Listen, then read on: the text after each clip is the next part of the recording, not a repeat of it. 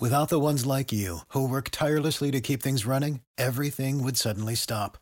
Hospitals, factories, schools, and power plants, they all depend on you. No matter the weather, emergency, or time of day, you're the ones who get it done. At Grainger, we're here for you, with professional-grade industrial supplies. Count on real-time product availability and fast delivery. Call, clickgrainger.com or just stop by. Grainger, for the ones who get it done.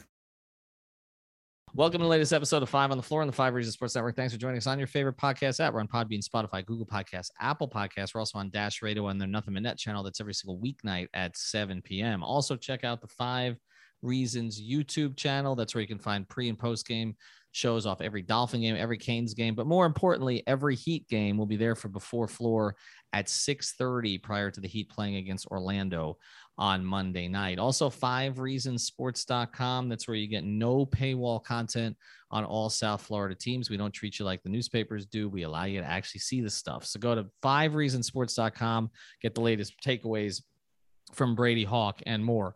Also, check out the great sponsors of the Five Reasons Sports Network. We keep telling you where you got to get your CBD. It's Therapist Preferred. Go to TherapistPreferred.com. Use the code 5RSN. That's a new code at Therapist Preferred, 5RSN. You get 25% off your order. It'll be delivered right to your door. You get free shipping too. And look, this is the best stuff. It's just came out 2 years ago, 2019, founded by a physical therapist. They make sure that you get the recovery that you need.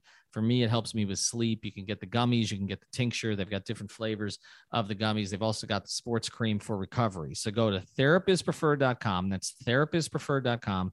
Use the code 5RSN. That's the number 5RSN. Get your 25% off. Get your free shipping. And now get your latest episode of Five on the Floor. Down the bitch gang. Yikes. Five on the floor. Ride for my dogs. Well, here's the thing, you can check the score. Hustle hard, couple scars, wearing bubble frauds. Just like Butler said, you in trouble, y'all. Kept the floor playing, got an all band. Y'all seen the block, stop with one hand. Impact we trust, it's power, have the guts. We're here to bring the heat, y'all can hang it up. Welcome to Five on the Floor, a daily insider show on the Miami Heat and the NBA, featuring Ethan Skolnick, Greg Sylvander, and Alex Toledo, plus others from the Five Reasons Sports Network. All right, Ethan Skolnick back on Five on the Floor. Here's tonight's floor plan. First thing you're going to do is listen to our episode from last night. If you missed it, we went late on Saturday after the Heat lost to the Pacers, so make sure to check that out. Tonight, I've got Greg Sylvander. You can follow him at Greg Sylvander. I've got Alex Toledo. You can follow him at Tropical Blanket. Brady Hawk and I will be at Magic and Heat on Monday night. See if the Heat can get 2-1. And these are the kinds of games that they need to get because we know the schedule is going to stiffen considerably after this. And Indiana was one of those that we kind of had marked off as a win. But tonight we're going to talk about Tyler Hero. And there's so many different ways we can go with this than kind of the pre-show meeting, which we don't usually have, but we wanted to make sure that we were doing the historical research on this stuff.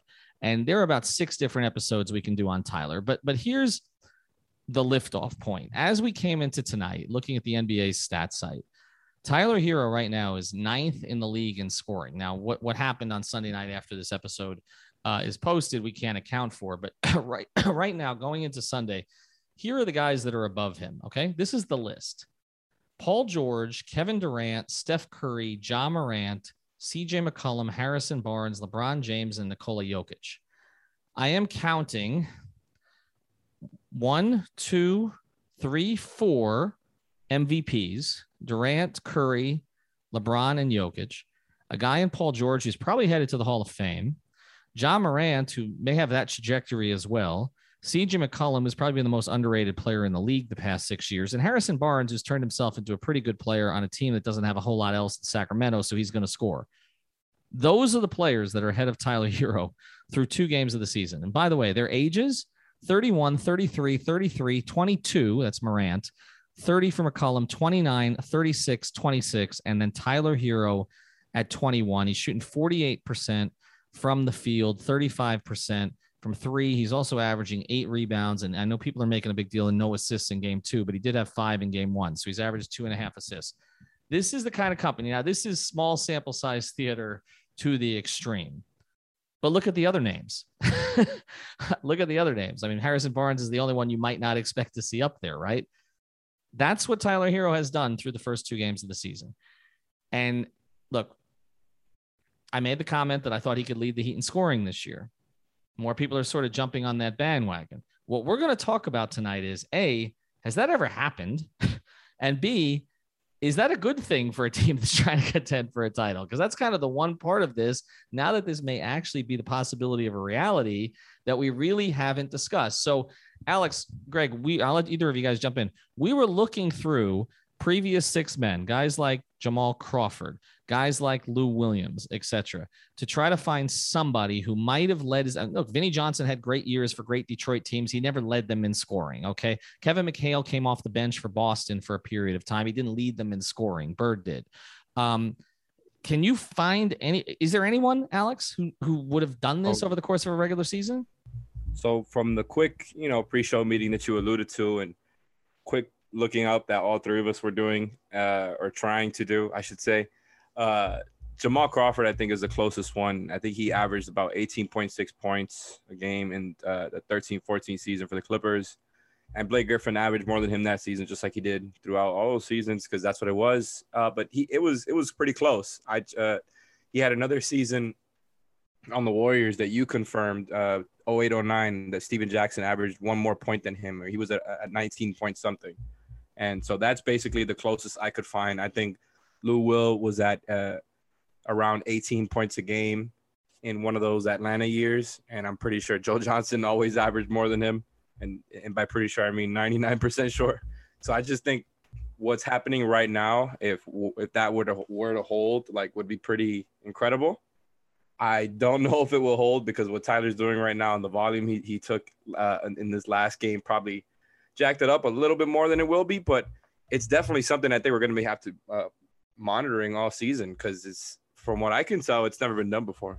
Yeah, it's never been done before, particularly on a good team. Like when we were looking through and kind of looking back through all these seasons of players where you had top scorers that were bench options. We looked at six men of the year. These were some of the criteria that helped with signposts for us, right? Like that Warriors team you mentioned that Jamal Crawford was on, they won 29 games. Like, that's usually the type of team where if you have a bench player that is getting up enough volume to lead the team in scoring, you're going to not be a great team. Ethan, like, that's, I guess, where we start to, like, that's the contention point, right? It's like, is it viable to consider yourself a championship contender if never, ever, ever is there precedent for a player like that being your leading scorer? And what's the next steps, surrounding that? Well, you're right. I mean, and I'm big on historical precedent. I'm that's one of the great things about covering this league, is that there is a precedent for pretty much everything. And even within a franchise, we do it all the time here on Five on the Floor. We compare this team to previous Heat teams. We compare players they brought into previous situations. Things tend to repeat themselves. And even though trends change, certain things tend to repeat themselves. And when you can't find a precedent for anything, it does make you think, okay, what's going on here?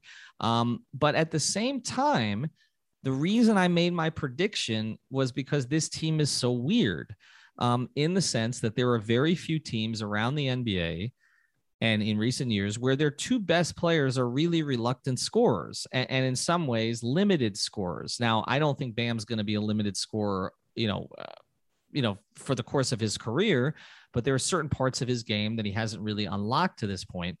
And Jimmy, and I think we just have to say it has always over the course of his NBA career been sort of a scorer by default, and sort of by last resort. I mean, it's not something he puts a premium on as much as others. He's done this thing in Miami where he kind of works his way into the game and scores late, a lot of times on free throws. And look, I know we did an episode about the mid-range and that it was actually a lot better last year than maybe the eye test told us, but he's not a knockdown shooter. We know that. And so he's not a natural scorer. Like, he's just not. Okay. Now, he does a million things well, and scoring is one of the things he can do, but you're not going into a game expecting Jimmy to do consistently what he did in those two games against the Lakers, which was, to me, more desperation and pure just grit than it was, anything else. So, I mean, even Jimmy has said it, his best skill is his determination. So I guess, and I'll throw this up to either of you. I mean, that's kind of why I thought that this was possible this year, because I don't think that they have a real push to start Tyler. I don't think that's the direction that they want to go. They made it clear to me in the offseason when I had conversations inside the organization, they want to give him this role and just let him sink his teeth into it. I'm not saying that's forever, especially because we all think that maybe Duncan Robinson is the piece that gets moved in the future because his contract is a little bit bigger and it can be included in a trade easier. But I'll throw this out to either of you guys. I mean, would it concern you? Like, or does it matter how good Tyler is? Like, if he's just that good, like, does historical precedent matter? Hell no. And I think that there needs to definitely be an acknowledgement, one that you've already done, and that's that this is a very intensive, small sample size theater. But secondly, precedent or not, like Tyler Hero playing better and doing anything that resembles being a top scorer on this team with this group, this cast of characters, with the aspirations that the organization has, like there's nothing bad about that. So we're never going to paint that in a negative light. It just presents different implications and opportunities and things to think through, right? So it's like, I think it's important that no matter what, we don't come at it negatively. So the precedent stuff to me, like, doesn't matter that much, but it's going to be predicated on the team success. Like if this team is stumbling around and they're 500 and they're looking like they're aiming towards a play-in, but Tyler's consistently scoring great off the bench, like that's not going to necessarily marry itself so well. If Tyler is averaging 25 a game, 24 a game, and he's playing off the bench, one, I don't think you're going to want to trade him. Do you upset that? But then at some point you have to ask yourself, like, do you start the kid? Like he's playing that well. So that's just, I think it's interesting that those things are all out there, but to your point, baseline, if it's going well, if it is not broke, don't try to fix it. Keep him off the bench for now. Does it concern you, Alex? I mean, because we're going to touch on the bench conversation, but I mean, if we were to end up the year and Tyler Hero is the guy they're counting on to be their scorer, so he averages 22.3 this season. Does it matter what the efficiency is? Does it matter? Does the Bam Jimmy conversation matter? Like, what matters to you? That does not concern me. I think to me, and I said something similar in the last show, to expound on it, I think it's a luxury more than anything, because I don't think they're going to rely on him as somebody to create for them over and over and over. I just don't see that becoming the weapon for them. Like, I think it happened last night towards the end when they were just kind of in desperation mode, you know, like you were talking about, but I don't think it's going to be an issue. Like if Tyler is the leading scorer, and even if it comes down to, like you said, around 22, 23, and that's exactly what I was thinking, right? Like that would probably be, I think, around where it would be. That's not necessarily going to be that much more than other guys. I just think that's an incredible thing to happen, because that means most likely that your offense is going great, that your bench lineups, or at least lineups where you're, you know, other than the starters that you feel good about, that you have a lot of lineups that you can feel good about. You can feel good about Tyler as a closer. It's to me, it's only luxuries, right? So although there comes with other implications about whether or not you start him, how much he's we haven't even gone into like the costing for whenever they re-up on him, but all those implications otherwise, it's a great thing. And I just think it's another weapon for them to have. If Tyler is really at this level and he sustains it at a pretty good efficiency, it's an incredible thing, because I just think Tyler goes from being like this, you know, quality bench player, quality six man that I think a lot of people were expecting, to, you know, this guy who is clearly playing at starter level, but he's already playing at way more than that from what we've seen in preseason and these first couple of games. Like he's clearly above that level. He's overqualified to be a starter. I just think, you know, that role it's fitting him really nicely right now. I don't really think it could be anything other than positive. Yeah. And okay, so let's flip it now. Cause I was thinking, okay, could there be a negative in here? But let's look at it from a positive standpoint, and teams that have actually won big in recent years. How many of those champions have had real quality six men? Like let's think of some of the team. I mean, the San Antonio dynasty was in a lot of ways, and that was a dynasty. You win 5 championships, even if you don't do it back-to-back years. That's a dynasty. Yeah, Patty Mills and D.O., I guess. Well, man, Manu Ginobili. Oh my God, yo, my bad. Okay, so I think the benches were stacked. Right. When you look at a role, I mean, there were many games during that period. And look, there were times that in the same way that as with Hero, that Pop would insert Manu into the starting lineup. He did it against the Heat in the finals. But there were teams where Manu led them in scoring for stretches of the playoffs. I don't know that it ever happened for the entire regular season or an entire postseason, but Manu's numbers were up there. Jamal Crawford, you mentioned, was on some very good teams. Lou Williams has been on good teams. Now, not championship type teams, but again, I'm trying to think, like, if you go to those Golden State teams, Iguodala was their sixth man a lot of times, not really a scorer, you know, at that stage. Oh man, Ethan, I think we just hit the breakthrough. Manu led by 0.2 that season, where he averaged 19.5, which was, there you go, 07-08. Are you serious? So yeah. That's it. That's the one. But they win? No, but hold on a second. 07-08 was that the year after they won the title? I'm looking at it right now, 56-26. They did not win a title. No, the Celtics won that year over the Lakers. No, I'm saying that was the year after they won the title. They finished 56-26, right, second in the division. That's still a good team. Yay, yeah, we found precedent. Conference finals. On air. Conference finals. Was that the one where they lost to Derek Fisher? It might have been, because the Lakers made the finals, or maybe that was a couple of years. They lost in five. Okay. So that, but they went relatively deep, because they always went relatively deep. You're right. That might be the one. I think that I don't know why I didn't think to go through Manu. Like, I don't know what happened. And that was for the full regular season. Look at us fact checking Alex. Yeah, I mean, Tim Duncan was at 19.3. He was at 19.5, and Tony Parker was right there with him at 18.8. So, but you see, I think that's the comparison right there. That team is the comparison, in the sense of their best players were not as concerned about scoring. Tim obviously scored because he was just better than everybody else, but he did a million other things. I think it was understood that Manu wasn't their best player, even right? He scored, like, it was obvious, even though everybody loves Manu. You know, I think it's kind of a similar thing where, like, I don't think Tyler is going to be at Jimmy or Bam, like, at their level, or even Kyle. I just think, like, him being the best version of himself this season would just be an incredibly great thing to happen for him right away. Well, I think the other thing is, if you were to say to Heat personnel or anybody around the Heat or anybody who follows the Heat, Bam's going to continue to do a million things like Tim Duncan did on the court. That's right.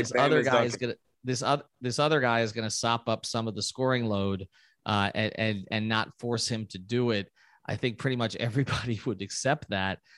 And then obviously, for the ones who work hard to ensure their crew can always go the extra mile, and the ones who get in early so everyone can go home on time, there's Grainger, offering professional grade supplies backed by product experts so you can quickly and easily find what you need. Plus, you can count on access to a committed team ready to go the extra mile for you. Call, click Grainger.com, or just stop by. Grainger, for the ones who get it done. They had a great player in Tony Parker. Miami has Jimmy Butler, very different players, but and then you have a Kyle Lowry here as well. But it's funny the Spurs come up here, because that a later version of that team is what we're kind of talking about with ball movement. The 2014 Spurs, the Spurs team that rolled the Heat in the finals. There are some similarities of this team to that team as well. Again, we don't want to put this team on a championship pedestal, particularly if they just lost to Indiana on the road. But I do think that there is some precedent there, and Manu perhaps becomes the best precedent for Tyler. We've talked about Tyler in so many terms about who he compares to, and McCollum, who's on this list, is one of the guys we've talked about. Others, you know, used to say a JJ Redick. He's nothing like a JJ Redick. I mean, other than skin tone, that's it. But there's other guys out there that he may compare to, but actually Manu is an interesting comparison in the sense that Manu was just ignitable, so to speak. Like you could ride Manu Ginobili for a fourth quarter. Like you absolutely could. And we saw the Heat doing that until the moment of truth where they tried to go back to Jimmy again. And that is where we're going to go here, I think, in the second part of this, which is, if Tyler continues this trajectory, at what point do we start to have a discussion that maybe others do need to defer? Even at the cliffhanger. Before we get to that, I want to tell you about another great sponsor, the Five Reasons Sports Network. I'm doing this one today so that we don't confuse anybody with codes. Okay. It's the same code as Therapist Preferred now. 5RSN. This is if you want 20% off at manscaped.com. So that's if you want the shavers, if you want all the other stuff they've got, the deodorants, the colognes, it's all there in the boxes. Nice presentation. They give you the chargers and the whole thing. If you go to manscaped.com, you can get all of it. So just check out the website. You want to, you know, look, you want to be groomed and all the rest of this. This isn't 1978. Okay. So manscaped.com, use the code 5RSN. That's the code 5RSN. Again, you get 20% off your order. That's 20% off your order for anything there. And I am obligated to say this, so I will. Your balls and your body will thank you. All right, let's get back to it. And let's get back to what happened the other night at the end of the game. Tim Reynolds had a really interesting tweet. And I think this is a tweet that we've all kind of had in there somewhere over the past couple of years, or at least I have, because it the eye test is telling you this, but you kind of just don't want, none of us sort of want to acknowledge it because of how great Jimmy has been since he's been here. But Jimmy has not been great down the stretch of games, particularly those last possessions, in terms of efficiency. And it's reminded me a lot of the end of the Dwayne Wade era, which was that Dwayne kind of got the ball. And I remember, and I pulled Spolstra aside, I think it was before the 2016 playoffs. And there was some sort of frustration with Dwayne about some shots he'd taken during the regular season. I actually think I talked to him after a Charlotte game in the regular season, I believe, that they lost. And I remember Eric saying to me, "I'll go to my grave with Dwayne Wade taking the last shot of the game." Right. Yeah. And so, and then Eric started repeating that pretty much everywhere. And we know what happened in the postseason that year, which is that Dwayne made those shots against Charlotte and purple shirt guy and everything else that happened there.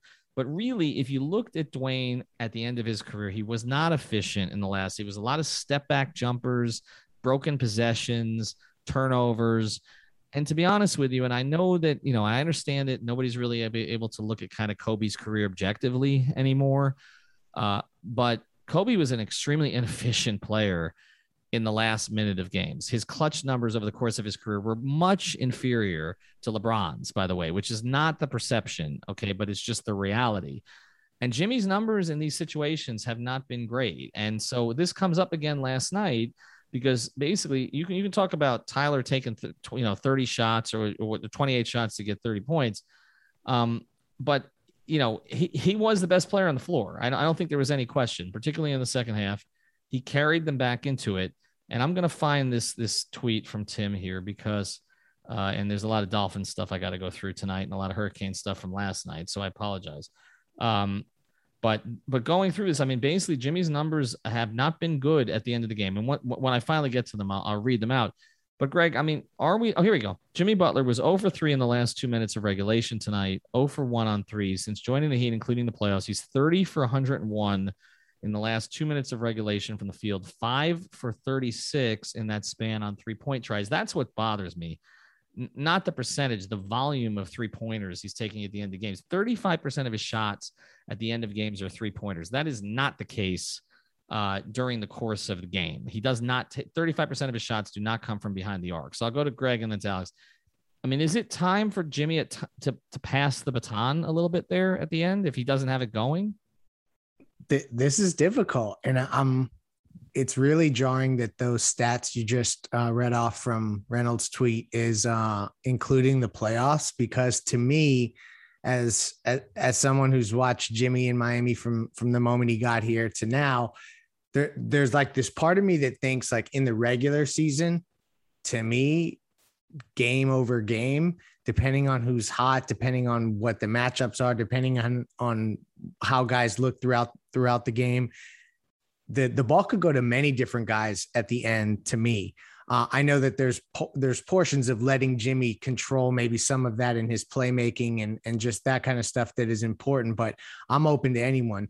But what we saw in that bubble run in the playoffs, where they gave him the ball in the half court when the game slowed down and he was able to kind of just impose his will, to me, that has bought him some equity with me in terms of them still continuing to think about Jimmy Butler as their closer. So like, this is where it gets difficult for me. Cause like in the second game of the season at Indiana, in October, maybe let Tyler do his thing. I mean, Tyler was barely hitting the net when the shots were going in. He obviously was inefficient, but when they went in, they were like, he was just more smooth than Jimmy was. But then in the playoffs, I can understand where Jimmy may still need to be that guy that you kind of go through. So it's kind of, I'm speaking out of both sides of my mouth, but really that's kind of how it has to be at this point. Where do you want the ball to go? I mean, and again, Alex, I mean, the ball's going to be in Jimmy's hands to start a lot, although I guess it might be in Kyle's hands to start more often at the end of games. But I mean, should Jimmy be the play finisher, I guess, is my question. I guess it's an interesting discussion. I still like what Leif was talking about there. What he did in the finals still holds just a whole lot of precedence, a whole lot of equity with me as far as like that was another level. He was playing on the level of one of the best players in the league. Not that he isn't, right? Whatever you want to quibble about, top 13, top 10. He was playing, going toe-to-toe with LeBron James in the NBA Finals, missing his second and third best players. So I just think doing something that insane and being getting to that level, there's no way I'm going to say, you know, Tyler becomes the guy. But my real answer is, you know, going back to that Spurs comparison, I don't think they were worried about who was taking the shot or who to give the ball to and get out the way, even though a lot of times it was Manu, right? Manu would get the ball if he was having it and try to make a play. But like Timmy and Tony Parker were all a part of that. And I just think, again, they're not the Spurs, right? That's not what I'm trying to do here. I just think this team is not worried about who is going to take that shot. I still think Jimmy is probably the best option. I think they're going to have a lot more options than they have in the past. That's where I feel. That's why I'm not worried about it, is because it's clear Bam and Tyler have taken steps. We can quibble, again, to use that word, about the leaps that they've taken or whatever. They're both clearly better than they were before. As far as options, as scorers, they've gotten better. Lowry is a better option because he's just a better shooter than Dragic and can do it on, you know, off the dribble consistently. And the fact that, you know, he actually is a high-level defender in the clutch. So I just think they're going to have better clutch lineups when they're healthy as a result of two of their guys getting so much better and having Lowry there. I think they're in a better position to win games in the clutch now than they were before. I don't think it has I to think they are, no question about it. I just wonder as the season progresses. I don't like just giving it to a guy to get and getting out of the way. I went into a little bit last night, but like get the ball to Jimmy and isn't Jimmy the guy? I hate to interrupt, sorry, but isn't of all the stars in the league, if you could think of one that would actually be okay acclimating himself to this type of transition where he's giving it up, isn't it Jimmy? Greg, that's where I was going with it. So that's the question I have. I don't think he's declined yet. That's why I'm still like, it's still his game. I think that Jimmy is willing to do it for three quarters. Like that's the sense I get. Like just like I feel like Dwayne was willing to do it for three quarters towards the end of his career. I do think that this team has been handed to Jimmy Butler down the stretch of games. And once that is handed to a player, even if that player is unselfish, as Jimmy has proven to be down here, it is hard to kind of untrain those habits. Okay. Like, and that's what was happening with Dwayne for a couple of years there. The ball would go to Dwayne, even though maybe Goran might've been a better option to actually start the play, but Goran would go stand in the corner and wait for Dwayne. So I understand what you're saying, Alex. I think they have a bunch of different options now. I think there are other places they can go. I think Lowry not being available against Indiana certainly hurt them. But I also think that this is something to monitor, I think, as the year goes on. If Hero is going to progress like this, and I don't know that it's sustainable every night, okay? But if he's going to progress like this, then there is going to become a question with Heat fans on who should be handling at the end of the game, who should be making the play at the end of the game. And we know that Spolstra, for all of his qualities, and you can say that maybe this is one of his qualities, that he sticks with his guys, okay? Spolstra is a creature of habit at the end of games. He goes to the guy that he has trusted before. That is typically the way that he plays it. It's not usually clear out for the guy who's hot, okay? It's you're going back to Dwayne, you're going back to Jimmy, okay? That's the way that this is going to go, and I'm curious to see how that plays out. All right, when we come back, there's a lot more we're going to get to on Hero in the coming days and weeks, and we want to save a little bit of it. Before we do, though, I do want to get to a little bit on this Orlando game that's coming up, because they actually had a win tonight, and so we're going to talk a little bit about the importance of this game early in the season for the Heat. Before we do, want to tell you about another sponsor of the 5 Reasons Sports Network. Maybe you run a business. Maybe you're friends with a boss who runs a business. You're probably going back to trade shows now, right? Because you got to get your stuff seen. And we know during COVID, about a year and a half, you couldn't do that. But your business may not have the staff to be able to put together the booth that's really going to attract attention, right? So you got to go to everythingtradeshows.com. That's everythingtradeshows.com.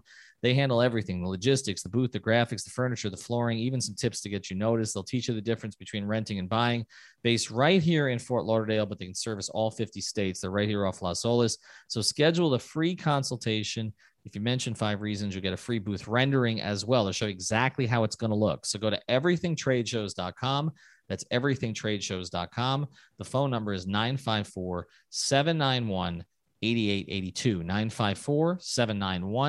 954-791-8882. Say hello to Chris and everybody there, and make sure you mention Five Reasons. All right, Orlando coming in here, guys. This is the softest game on the schedule for the Heat here in the first dozen. This is the one that, like, you look at, you say, you have to get it. I know Heat fans freak out when they see Orlando because of some recent results against bad Orlando teams, but there's no Aaron Gordon anymore. There's no Fournier anymore. There's no Vucevic anymore.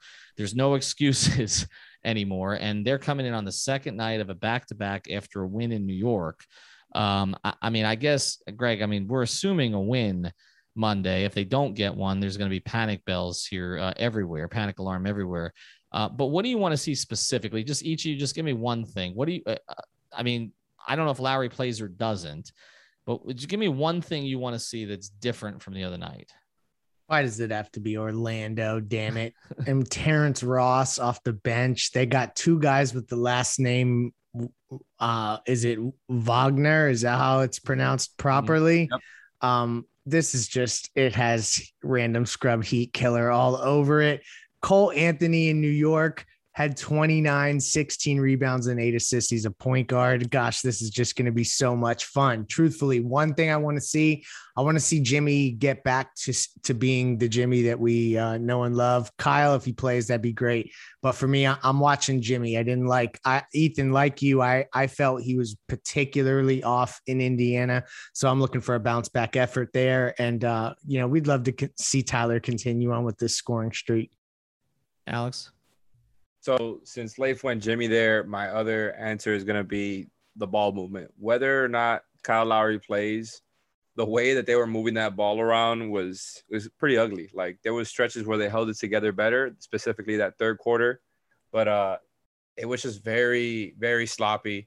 And, the perimeter talent out when Lowry sits, it's a big downgrade from last season. Again, something I mentioned last show, just not having Goran and Nunn helping there to solve some things on offense. Those guys were reliable shooters, good at different things. I just think they have a smaller margin for error when Lowry's out because of these things, not only because of Lowry, but just the other perimeter talent that they don't have in order to kind of make up for it, right? So I just think really take care of the ball better. They're going to have to grind out. I mean, not against the Magic, right? But just in general, without Lowry, I think they're going to have to really focus on the grind out type of game because that's what Jimmy Butler does best. And I don't know. I just think really focus on that movement, the screening, and going from defense to offense because it felt like they really weren't focusing on that in general against the Pacers. And Jimmy said something like that where he said he let the offense dictate the defense from his perspective. And I just think that's usually the opposite.